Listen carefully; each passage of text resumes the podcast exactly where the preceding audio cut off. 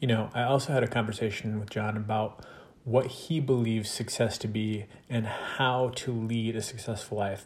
He said that if you ask a thousand people what success means, you'll get a thousand different answers. He said he had three thoughts or points on what he thinks success would be that would cover just about everyone. So, his first point or thought on success is knowing your purpose in life. That is where it begins for everyone.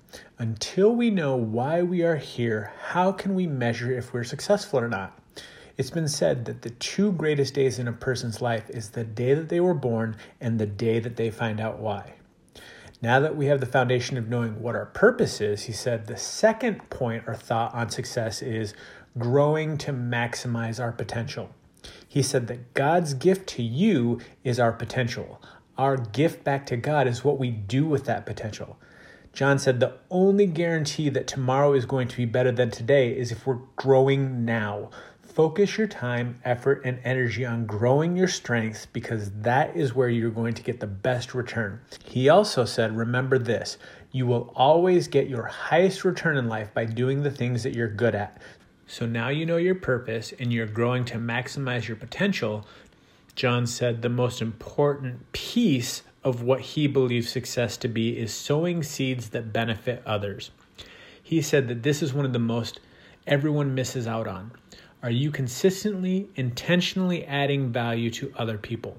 This is the part that will bring a lastingness to your success.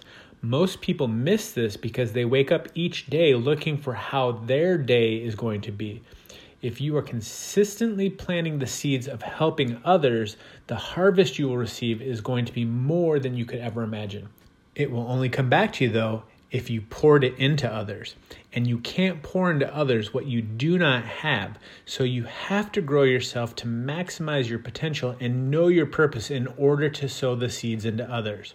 So finally, John summed it up and said he thinks success is knowing your purpose, growing to your maximum potential, and sowing seeds that benefit others. If you apply these three things to your life, it'll be hard for you to avoid success.